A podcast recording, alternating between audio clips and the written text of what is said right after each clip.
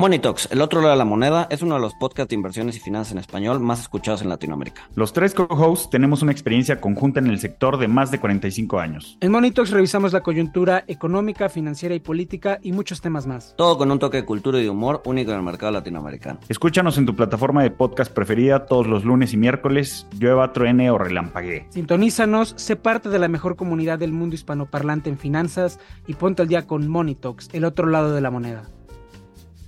This episode is brought to you by AARP.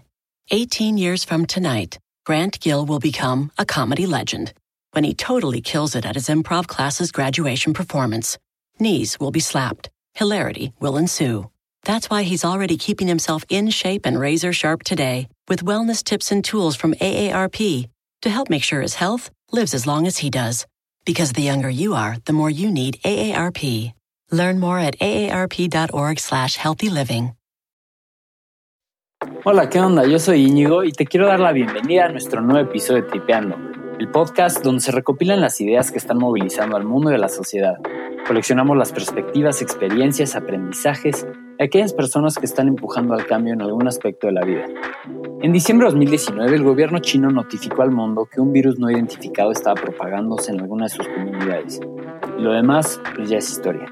El virus fue identificado como el coronavirus causante del síndrome respiratorio agudo grave o SARS-CoV-2, que causa la enfermedad COVID-19. Platicamos entonces con la Dra. Sofía de Arrigunaga. Ella es maestra en salud pública y queremos poder responder algunas de las dudas que todos tenemos, desmitificar algunos de los mitos que se han formado alrededor de la pandemia y conocer sus recomendaciones y perspectivas. Al día de hoy, 5 de junio, el COVID ha infectado al menos 6.6 millones de personas y ha cobrado la vida de 400,000 personas.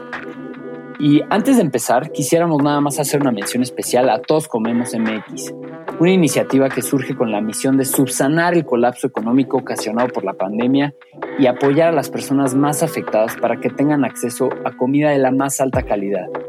Y es que en lo que va del año hemos perdido casi 1 millón de empleos, imagínate. Además, a ese número se le suma una cifra incalculable de mexicanos del sector informal que viven al día y si no trabajan, no comen. Por eso te invito a checar Todos Comemos Mex en Instagram o en su página todoscomemos.com para conocer sobre cómo podemos aportar. Sin más, te dejo con la Dra. Sofía de Arrigunaga. Muchas gracias.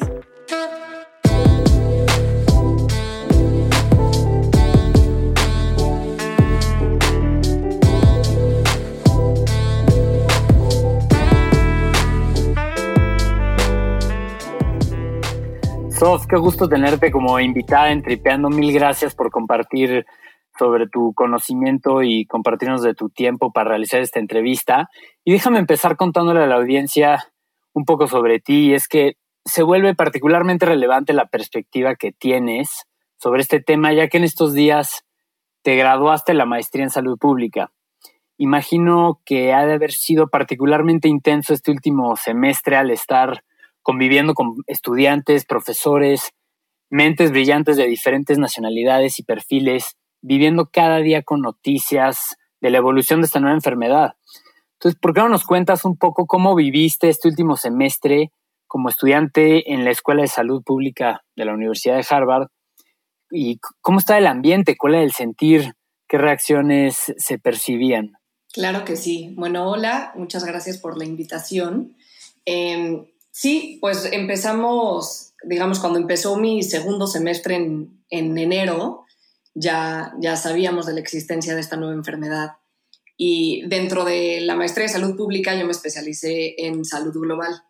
Entonces lo que fue, digo, muy interesante, por más que era una tragedia lo que estaba pasando en todo el mundo, sigue siendo, es que fue como un estudio de caso en tiempo real, ¿no? Hubo varios de mis profesores y en varias materias que cambiaron lo que tenían planeado y decían, es que no podemos hablar de otra cosa cuando esto está pasando.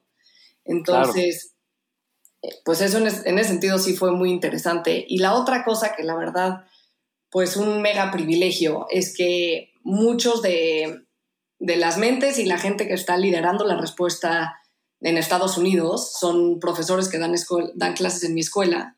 Entonces, pues eso también fue muy chistoso. De repente, profesores que ubicabas estaban saliendo en las noticias todo el día, entonces fue esa como transición muy brusca. Y después, ya conforme fue avanzando y llegó más en forma a Estados Unidos y luego específicamente a Massachusetts. El 11 de marzo era la semana antes de nuestro Spring Break y nos avisaron que esa semana iba a ser como de transición y que después de Spring Break ya íbamos a regresar a clases virtuales de manera indefinida y después ya nos avisaron que para el resto del semestre.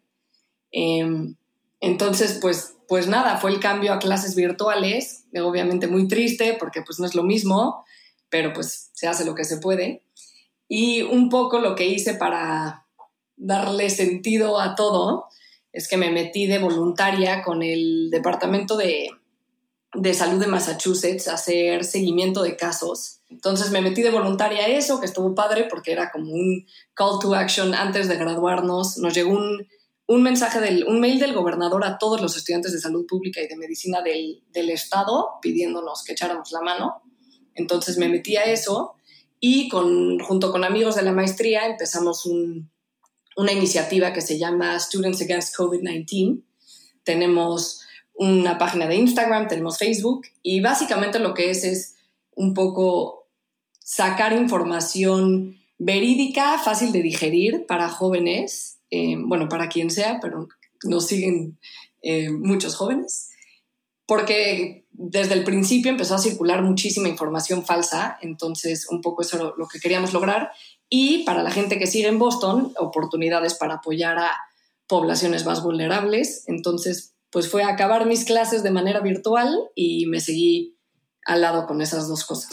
Claro, y es que verdaderamente estamos todos totalmente mareados con información y desinformación sobre este tema, ¿no?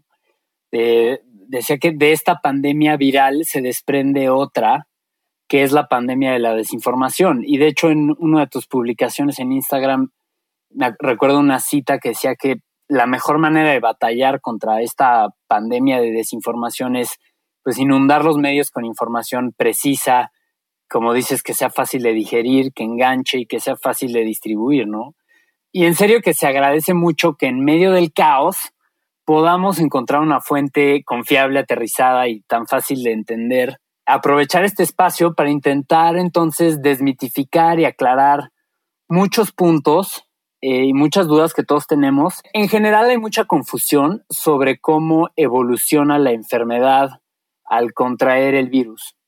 Es decir, conocemos de casos asintomáticos, personas que apenas si tuvieron síntomas, como una gripita, y bueno, tristemente muchos otros casos fatales, ¿no? Entonces preguntarte, esos ¿qué variables entran en juego? Y aquí el término que me decías tú es ¿de qué depende que el curso clínico sea tan variado? Eso es algo que todavía no sabemos bien por qué pasa y es parte de lo que ha vuelto a este nuevo virus y esta nueva enfermedad algo tan difícil de... O sea, por eso es un como monstruo tan difícil de entender, porque no es como fue la viruela en su momento, que era muy fácil identificar los casos. Entonces, justo como dices, en este caso puedes no presentar síntomas en lo absoluto. Hay muchos casos reportados de gente que fue completamente asintomática, hasta, como dices, la tragedia de la cantidad de muertes que hemos visto. Entonces, no se ha acabado de elucidar bien qué es, pero se proponen como 4 cosas principales. Entonces, y hay estudios a favor y en contra de este primer punto, pero en general se cree que la dosis o el inóculo, la cantidad del virus al que estás expuesto cuando te expones, sí afecta qué tan grave te puede ir, ¿no? O sea, si te expones una dosis muy pequeña del virus, pues es más fácil que tu sistema inmune lo contenga y elimine, pero si es una dosis más grande, pues es más difícil.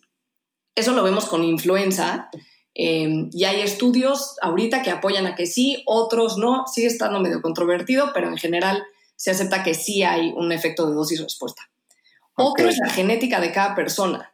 El SARS-CoV-2, este nuevo virus, como entra a nuestras células, es que une una de sus proteínas de superficie que se llama spike a un receptor que tenemos.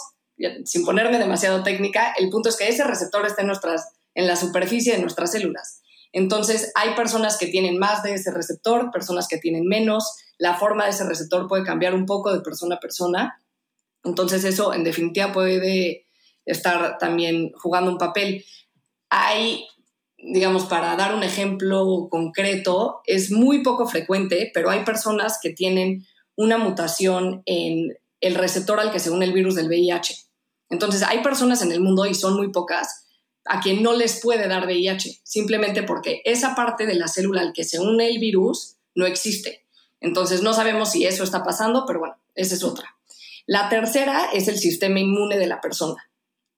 Hemos escuchado por todas partes que las personas con un sistema inmune deprimido, ya sea naturalmente por una inmunodeficiencia que tengan o por fármacos, o sea, por ejemplo, personas con enfermedades autoinmunes o que han tenido un trasplante de órgano, o sea, los doctores les suprimen ese sistema inmune.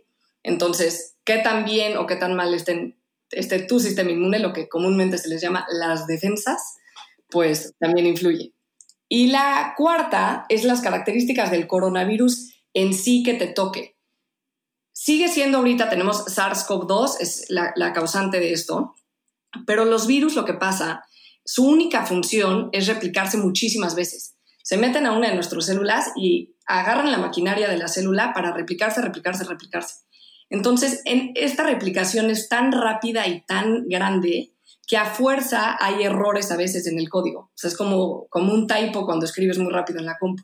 Entonces, estas mini mutaciones... Son mutaciones. Exacto, se les llama mutaciones, pero siento que a veces es como que asusta mucho el término porque es como se mutó y va a haber un virus horrible.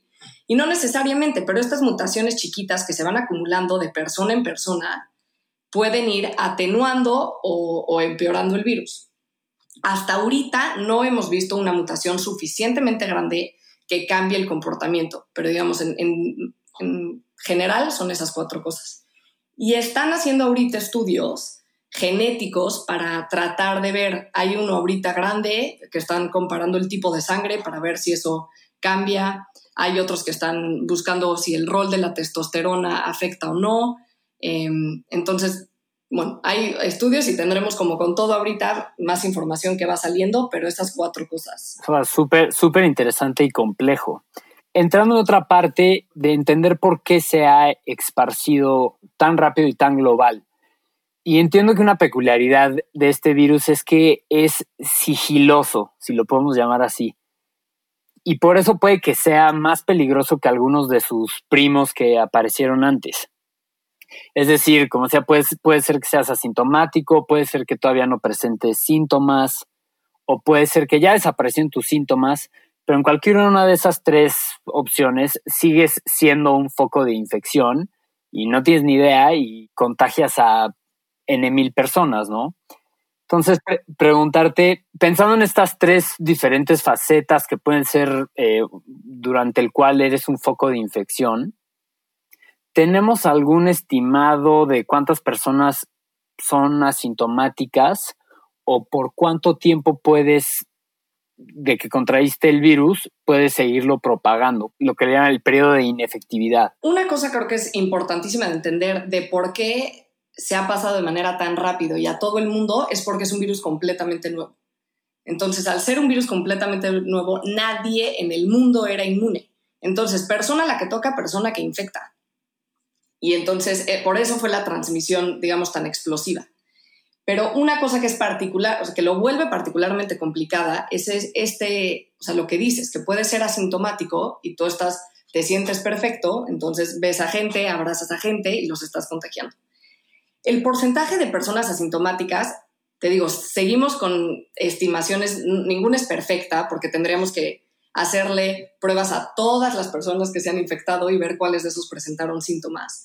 Pero, por ejemplo, desde el principio de la pandemia, el crucero de Diamond Princess, que ahí le hicieron pruebas a todos, el 18% tuvo pruebas asintomáticas. Hubo otro estudio en Islandia, le hicieron pruebas al 5% de su población y ellos encontraron que hasta el 50% de los casos positivos no habían tenido ningún síntoma. Entonces, depende un poco del estudio que leas. Salió otro ahorita grande el 3 de junio, que decía que entre el 40 y el 45. Entonces, es un porcentaje altísimo. Te digo, depende de lo que leas, entre el 20 y el 50%, pero los estudios más grandes, más recientes, apuntan a que más entre el 40 y el 50%.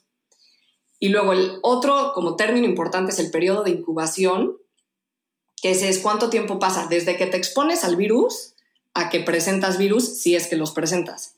Y ese dura entre 2 y 14 días, pero el promedio ha sido entre 5 y 5.5 días. Entonces, de que te expones, si sí vas a presentar síntomas, pasan 5 días. Y por último, es definir cuánto tiempo eres infeccioso. Y en ese, pues no se acaban, no nos logramos poner de acuerdo. Parece ser que entre 10 y 14 días después de que dejas de tener síntomas. Entonces, ya te dejaste de sentir mal, mínimo 10 a 14 días sigue siendo infeccioso. Durante estas 3 facetas puedes estar propagando el virus y no tener ni idea, ¿no? Eso es particularmente problemático. Entiendo que existen diferentes tipos de pruebas. Desconozco cuál sea la diferencia de una y otra. Sería bueno que nos pudieras dar un poco de luz sobre eso. Sentido que la más común quizás es la que te responde, ¿tienes actualmente COVID, sí o no? ¿No? Pero entiendo que hay otras. La pregunta del millón creo que es, si te dio coronavirus, ¿ya eres inmune o no? Entonces, de las pruebas hay en general dos tipos grandes, 2 cubetas grandes. Está saliendo una tercera, pero apenas está empezando, entonces nos quedamos con las 2 que están ampliamente disponibles. La primera se llama PCR, quiere decir reacción en cadena de la polimerasa, da igual, ese es el método de laboratorio en la que se hace. Pero es, como dices, es la que contesta la pregunta, ¿en este momento tengo el virus o no? Entonces, esa como funciona es la famosísima, que es parecida a la de la influenza, que te ponen el hisopo a través de la nariz y todo el mundo siente que le tocaron el cerebro. Y toman un poquito de las secreciones nasofaringias, que es donde se junta la nariz con la garganta atrás, y tratan de recoger material del virus, que es el material genético, pero bueno, digamos que son partículas del virus. Una noticia buena es que están saliendo muchos estudios que las pruebas en saliva son igual de buenas. Pero bueno, el punto es que la PCR busca material genético del virus. Si lo encuentra, tienes el virus. Si no, no lo tienes. Pero eso solo es en el momento en el que estás en tu cuerpo, ¿no? Y el otro grupo grande de pruebas se llaman las pruebas serológicas. Y esta la que buscan es si tienes anticuerpos contra el virus en tu cuerpo. Entonces, cuando nos exponemos a un virus, bacteria, parásito, lo que sea, nuestro sistema inmune lo reconoce y crea defensas. Entonces, puede ser en forma de anticuerpos o células del sistema inmune. Entonces, lo que busca esta prueba es esos anticuerpos en nuestra sangre. Y esa te responde la pregunta, ¿he estado expuesto al virus o no?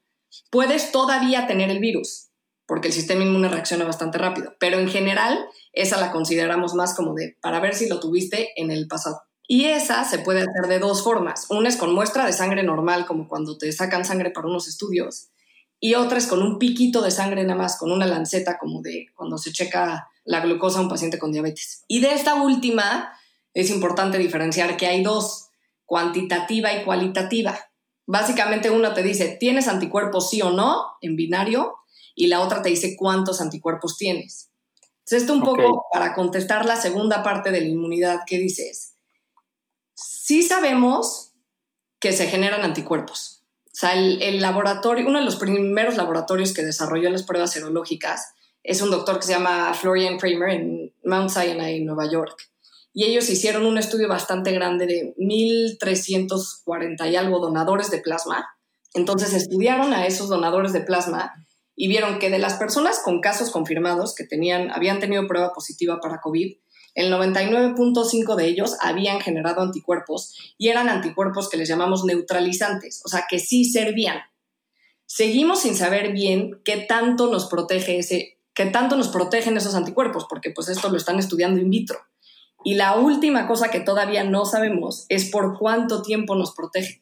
Por ejemplo, con polio, una vez que te vacunan y generas los anticuerpos, esos anticuerpos te duran para toda la vida.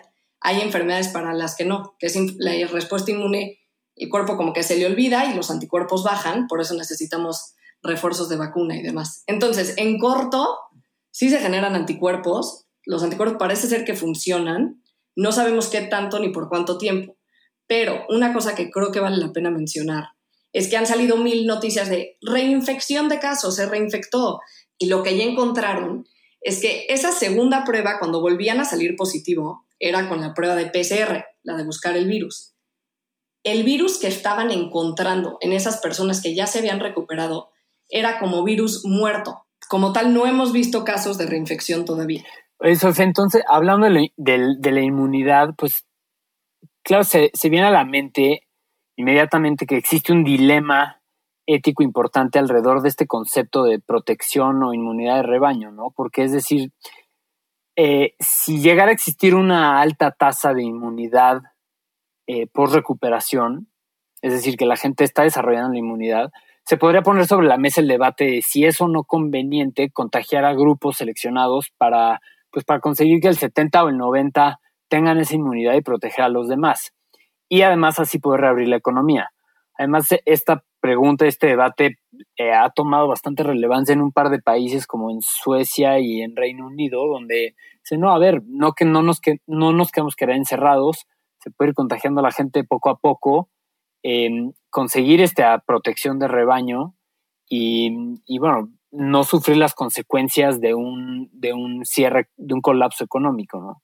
En específico, creo yo sé que Suecia y Reino Unido tuvieron este debate sobre la mesa. Suecia quizá fue el que lo implementó un poco, fue más laxo en sus medidas de contención. Pues ahorita están sufriendo las consecuencias. Entonces, no sé qué opinión te merece este dilema ético de inmunidad o no, cerrar o no. Justo. Pues sí, como dices, el Reino Unido fueron los primeros en tomar esta decisión bastante al principio de la pandemia, y lo que pasa en el Reino Unido es que tienen una temporada de influenza muy fuerte. O sea, ellos todos los inviernos está bastante sobresaturado el sistema de salud de base anualmente cuando es la influenza. Entonces, no sé si te acuerdas, ya como que pasó un poco de moda, pero el término de aplanar la curva, lo que buscamos es que si tienes un pico de casos altísimo, sobresaturas el sistema de salud, se contagia muchísima gente de golpe, muchos generan inmunidad, pero se muere muchísima gente. ¿Por qué? Porque hay gente que se está muriendo que debería de no haberse muerto, o de haber tenido un sistema de salud que no está en sus últimas, los podrían haber salvado. Entonces, en el Reino Unido lo que dijeron es, no, si aplanamos la curva, esta curva se va a sobrelapar con la curva de influenza, cuando de por sí tenemos el sistema de salud muy sobresaturado, entonces yo creo que mejor no la aplanamos y tengamos el pico ahorita. Y lo que pasó es que se les acabó el chistecito muy rápido, porque se empezó a morir demasiada gente. O sea, no contaban con lo peligroso que era este virus y con la tasa de letalidad que sí es muy alta. Y en Suecia ahorita pasó lo mismo. O sea, en la semana pasada, estoy casi segura, fue de los países con más muertes por día, porque primero dijeron, no, nosotros vamos bien, vamos a llevar pocas restricciones, y pues se les salió de las manos. Entonces, esta parte del dilema que dices, digamos, creo que si se logra identificar un sector de la población donde es muy poco probable que tengan un curso grave de la enfermedad, digamos, ese es como el dilema, ¿no? No es que le dé a todo mundo, y las poblaciones mayores son a los que peor les van. Y eso se ha propuesto bastante, y sobre todo en el contexto de la vacuna, que quieren acelerar el desarrollo de la vacuna haciendo una cosa que se llaman challenge trials, que es exponer a gente al virus deliberadamente.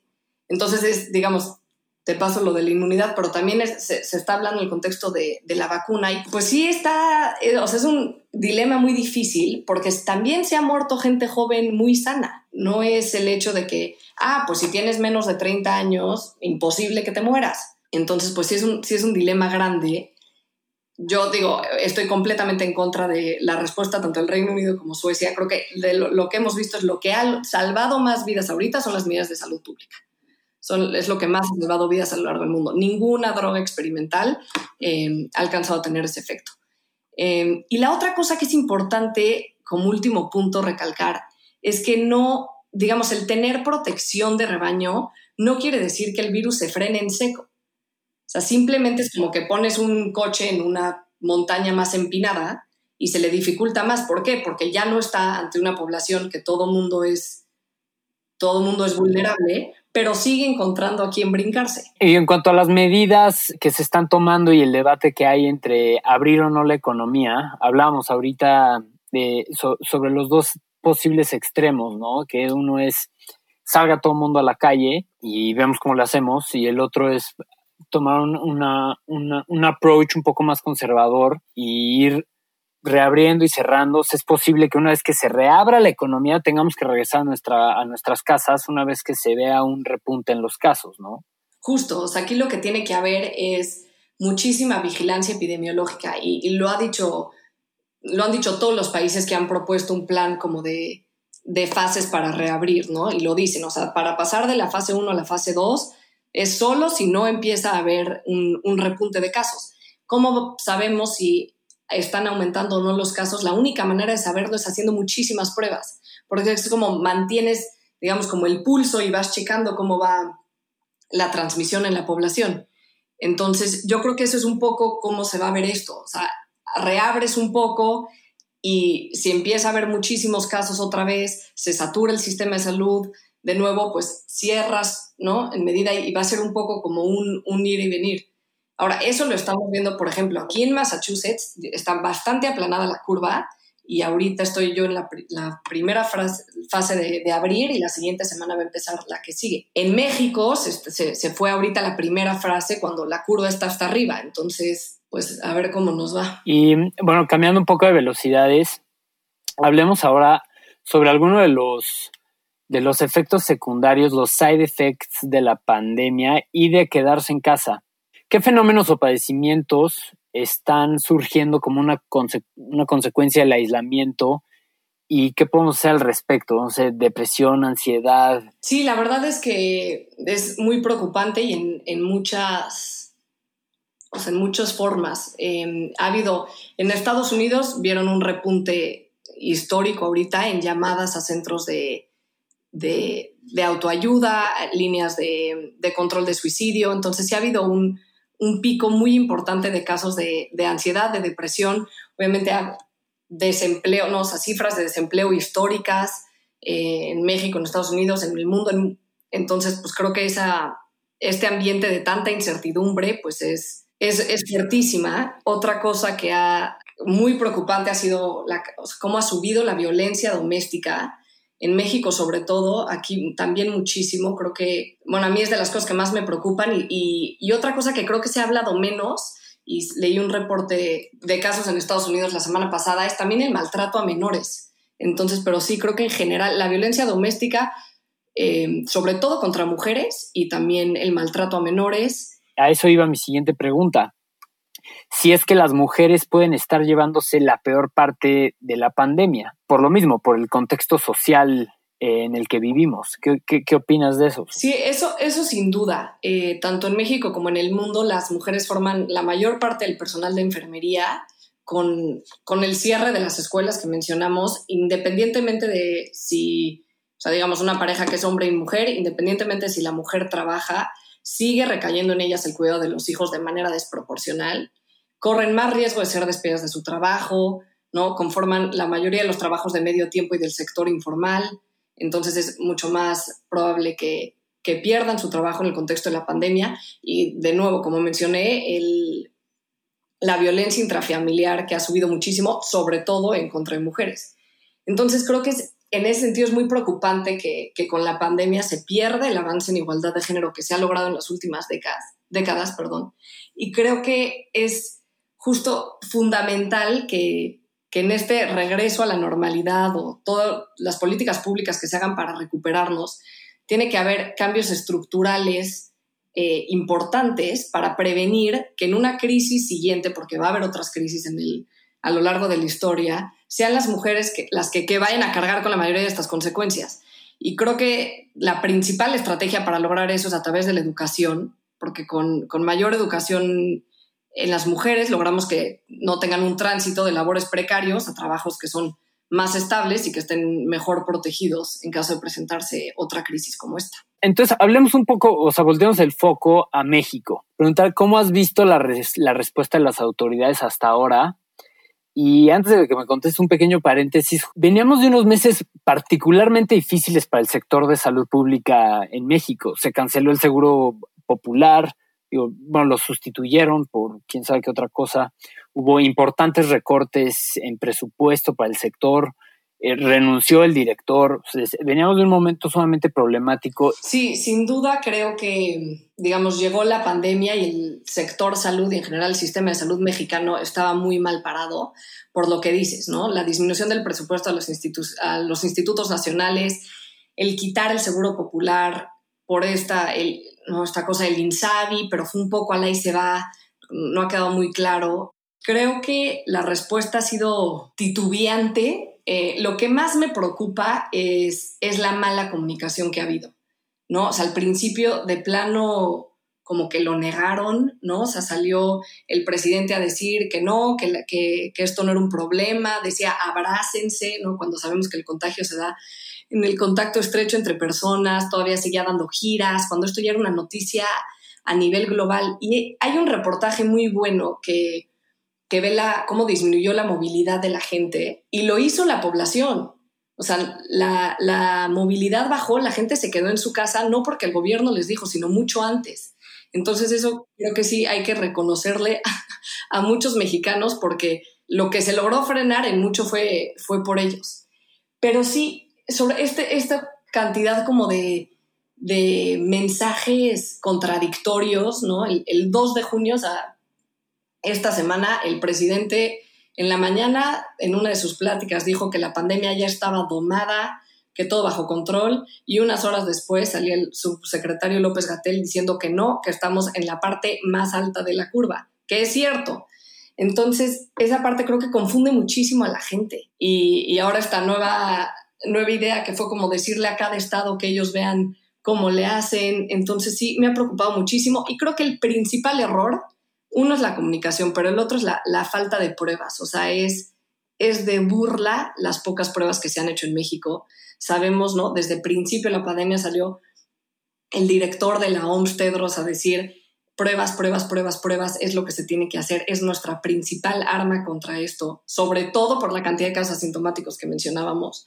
Y simplemente no se ha hecho. Y pues como dices, tampoco es que solo las acciones de este gobierno dejaron al sistema de salud como estaba. O sea, es un sistema que desde su diseño es muy fragmentado, y creo que en ese sentido pues hay que aprovechar esta crisis para no desperdiciarla, y ojalá sirva para encontrar todos estos hoyos que hay, que el Seguro Popular había logrado cachar a mucha de esa gente que no entraba en ese, digamos, en las categorías de lo fragmentado que está, y ojalá algún día llegar al sistema único de salud que llevamos tanto tiempo queriendo.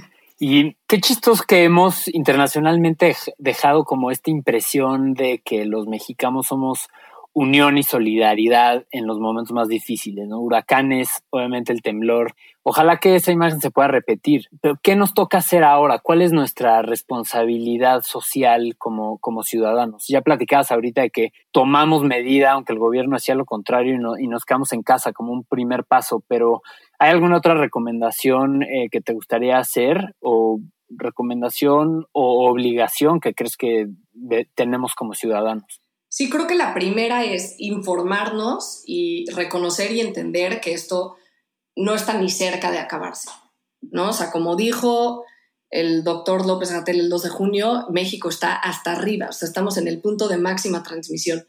Entonces creo que lo primero es un poco enterarnos, informarnos, y que se quite esta idea de que ya pasó. Y la otra es que haya esta, como dices, esta unión y sobre todo responsabilidad social. Las personas que tienen el privilegio de poder trabajar desde casa, ese es un sector muy chico de la población mexicana, ¿no? Hay muchísima gente que sabemos que vive al día, que no se puede dar ese lujo. Entonces, saber que si tú te estás quedando desde tu casa, estás protegiendo a la gente más desprotegida. Y la otra es, digamos, saber que estás cuidando a otra gente, pero creo que también es un poco como por respetar a los doctores que están todos los días arriesgándose la vida por nosotros, y salvando a muchísima gente, ¿no? En medicina en México se hace medicina de primer nivel, están los institutos completamente rebasados. Yo tengo todos mis amigos con los que estudié medicina, están haciendo la residencia, y de verdad platicas con ellos, y me decía una amiga que está en nutrición, es que, Sof, es como estar en dos mundos, ¿no? Estoy en el hospital, está completamente saturado, la unidad de cuidados intensivos, hay muchísima gente intubada, no paramos, traemos el equipo de protección personal, y salgo a la calle y parece que no hay pandemia, ¿no? Entonces un poco creo que es como todo lo que hagamos de cuidarnos es un poco también una señal de respeto hacia ellos. Pero bueno, en medidas tangibles es, si todavía puedes, quedarte en tu casa. O sea, todos los que pueden, quedarse en su casa lo más que puedan. El uso del tapabocas afuera, eso creo que igual de los mayores errores de este gobierno, que no lo ha sido como muy, muy poco claro los mensajes. En Estados Unidos, que también se tardaron, pero pues desde principios de abril ya quedó la recomendación. En Massachusetts, si estás afuera sin tapabocas, es una multa de $300, para que me entiendas la importancia de usarlo. Entonces, eso es otra. Oye, ahorita quería hacer un ejercicio contigo. ¿Te parece si te leo algunas frases que todos hemos escuchado y nos ayudas a darle palomita o tache? ¿Son mitos o son realidades? Y lo complementas con un pequeño comentario para tampoco hacer esta parte tan extensa, ¿va? A ver, va. Primera, aunque limpiar superficies seguido es importante, es mucho más probable contagiarte por estar cerca de alguien infectado. Eso es verdad. Digamos, sabemos que la principal forma de contagio ahorita es cuando una persona habla, tose, estornuda y salen gotitas de su boca que traen el virus, ¿no? Entonces, ese virus puede caer en nuestra cara, ¿no? Boca, nariz, ojos o en superficies. Pero digamos, el contacto de persona a persona, que es la transmisión directa, el contagio directo, es por mucho el responsable de la mayoría de los contagios. A ver, va otra. Ya hablamos un poco de esta, pero para aclarar, el COVID-19 puede mutar hasta convertirse en un virus diferente y quizá más peligroso. Pues sí, bueno, ya la tocamos un poco. Sí muta, porque todos los virus mutan, pero que mute no quiere decir que se vuelve a fuerza en un virus más peligroso. Si, digamos, una mutación que de plano lo puede cambiar mucho, si cambia su transmisibilidad, o sea, qué tan fácil se pasa de una persona a otra, su virulencia, que es qué tan capaces de generar enfermedad, su antigenicidad, que es cómo responde el sistema inmune, o la resistencia, si muta, por ejemplo, cuando tengamos un fármaco específico contra el virus, puede mutar y entonces ese fármaco deja de funcionar. O sea, en general la gente entiende que el virus de la influenza muta muchísimo y por eso necesitamos una vacuna todos los años, porque cambia lo suficiente que nos tenemos que poner otra vacuna. Los coronavirus como familia mutan aproximadamente 10 veces menos que el virus de la influenza.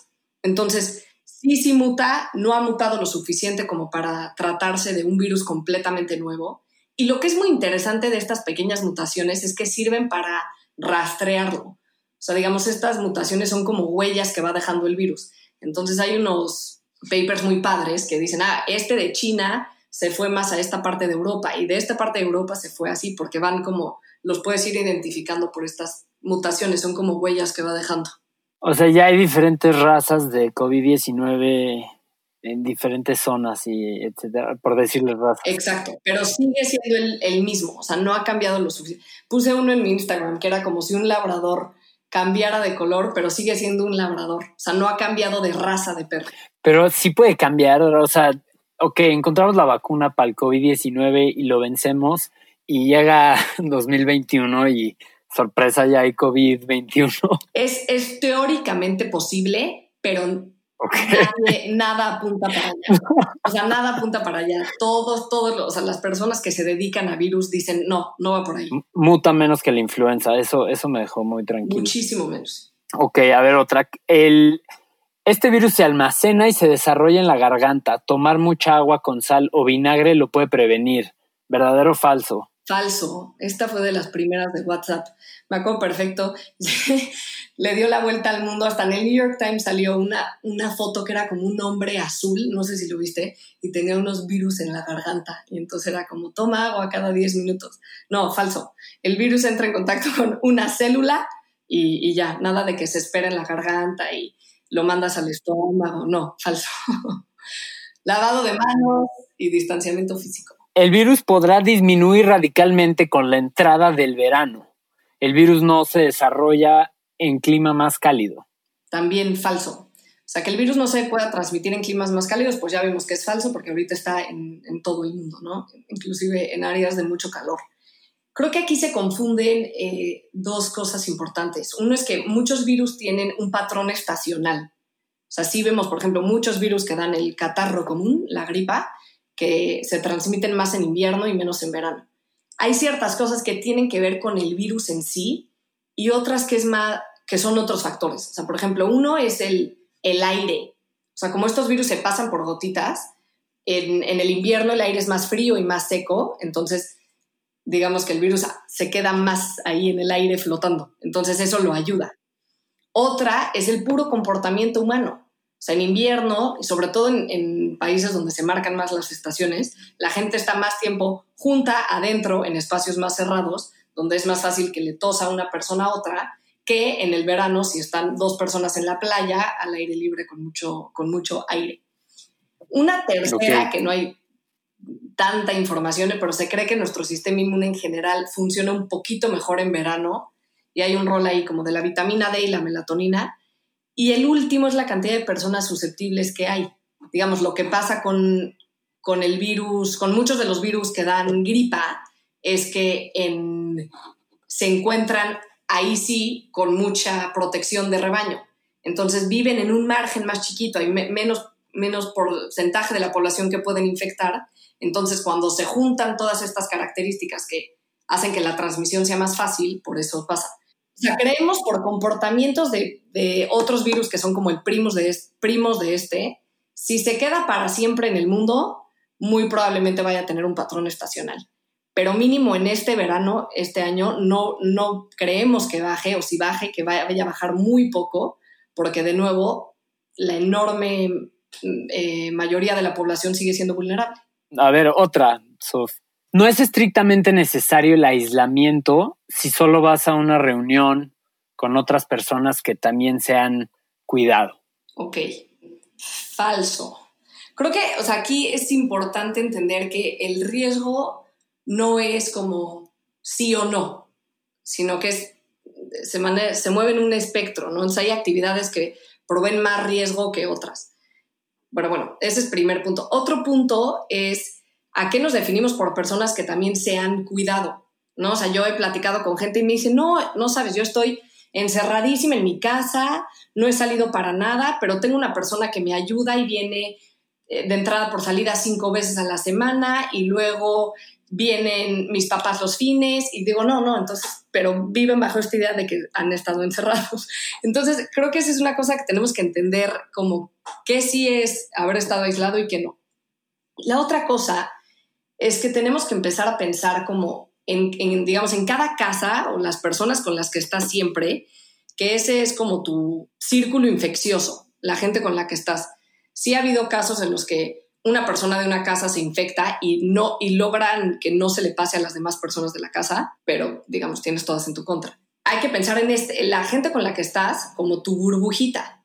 Entonces, si empiezas a convivir con personas de otras casas, es una burbuja que se va ampliando y ampliando y ampliando. Digamos, no es que digamos, nunca te puedes reunir jamás, pero creo que ahí es hablar mucho, ser muy transparente con la gente con la que vas a ver. Sí se puede como sentarse a mapear tu círculo y ver a quién va a ver cada quien y entender cómo se puede dar esa transmisión. En caso de que se haga una reunión, se recomienda que sea al aire libre, que sea la menor cantidad de gente posible. Ahorita en Massachusetts están limitadas a reuniones de no más de 10 personas y obviamente nada de abrazos, nada de besos y manteniendo, ahora sí que, su sana distancia entre las personas que se reúnen. A ver, una más. No mentir, no robar y no traicionar ayuda para que no te dé coronavirus.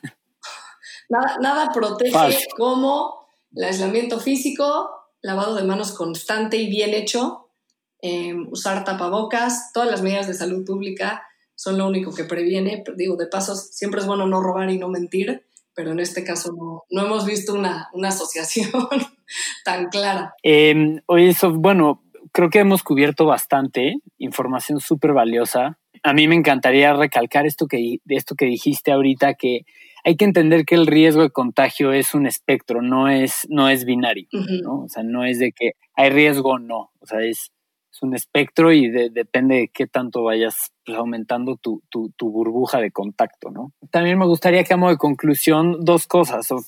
Que nos recomiendes material de lectura o material para seguir informados, sea blog, noticiero, etcétera.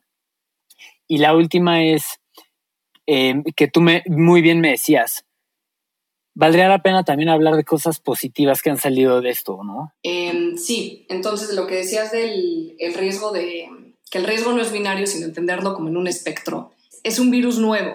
Entonces, ahorita, hoy por hoy, y más como está la fase de transmisión en México, no va a haber ninguna actividad que sea completamente libre de riesgo, 100% libre de riesgo. Entonces, de cosas positivas, creo que sí hemos visto muchísima solidaridad, con todo y el riesgo que implica desde empleo y demás. Entonces creo que eso es algo increíble. Y otra cosa que me queda un poco más cerca es la colaboración de la comunidad científica que hemos visto. Es algo que no se había visto nunca antes, ¿no? Tiende a ser un poco como envidiosa a la gente a veces con la información que se tiene, los estudios que van saliendo, y ahorita es increíble ver cómo están colaborando gente de distintas partes del mundo, inclusive mucha literatura que normalmente tienes que pagar para poder leer, lo están haciendo gratis, revistas, ¿no? O sea, New York Times, El Economist, y en general de la gente, o sea, sí hemos visto iniciativas padrísimas, ¿no? Hay una que se llama Con Vida por México, que puedes donar dinero para los institutos nacionales y todo, ¿no? Como, no sé, psicólogos que están dando consultas gratis, como que la gente creo que en general sí está en un plan de donar su tiempo, su conocimiento, su experiencia de cualquier parte, de cualquier forma.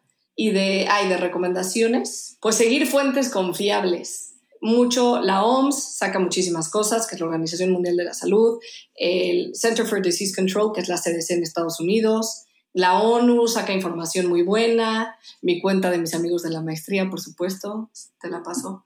¿Y qué más? Gaby, esta vez los que ven todos los de la vacuna, saca información padre. Pues, Sof, muchísimas gracias. Espero que esto traiga muchísima claridad y respuestas a pues tantos de nosotros que medio que sabemos, pero no sabemos bien qué sabemos y qué no sabemos, ¿no?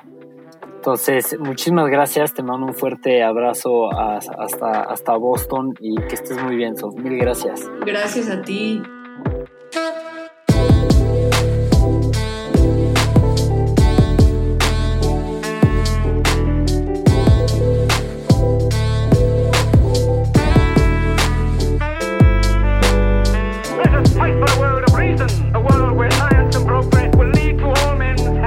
Crystallized imagination. I have my mind. The mind needs books like a sword needs a weapon. Artificial intelligence could spell the end of the human race.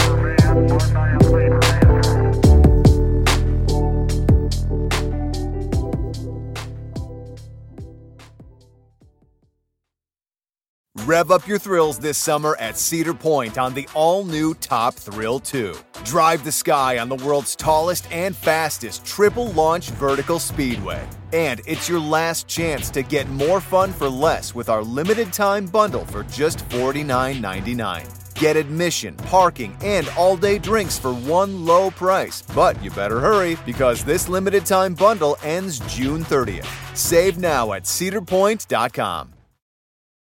The living room is where you make life's most beautiful memories. But your sofa shouldn't be the one remembering them. The new life-resistant, high-performance furniture collection from Ashley is designed to withstand all the spills, slip-ups, and muddy paws that come with the best parts of life.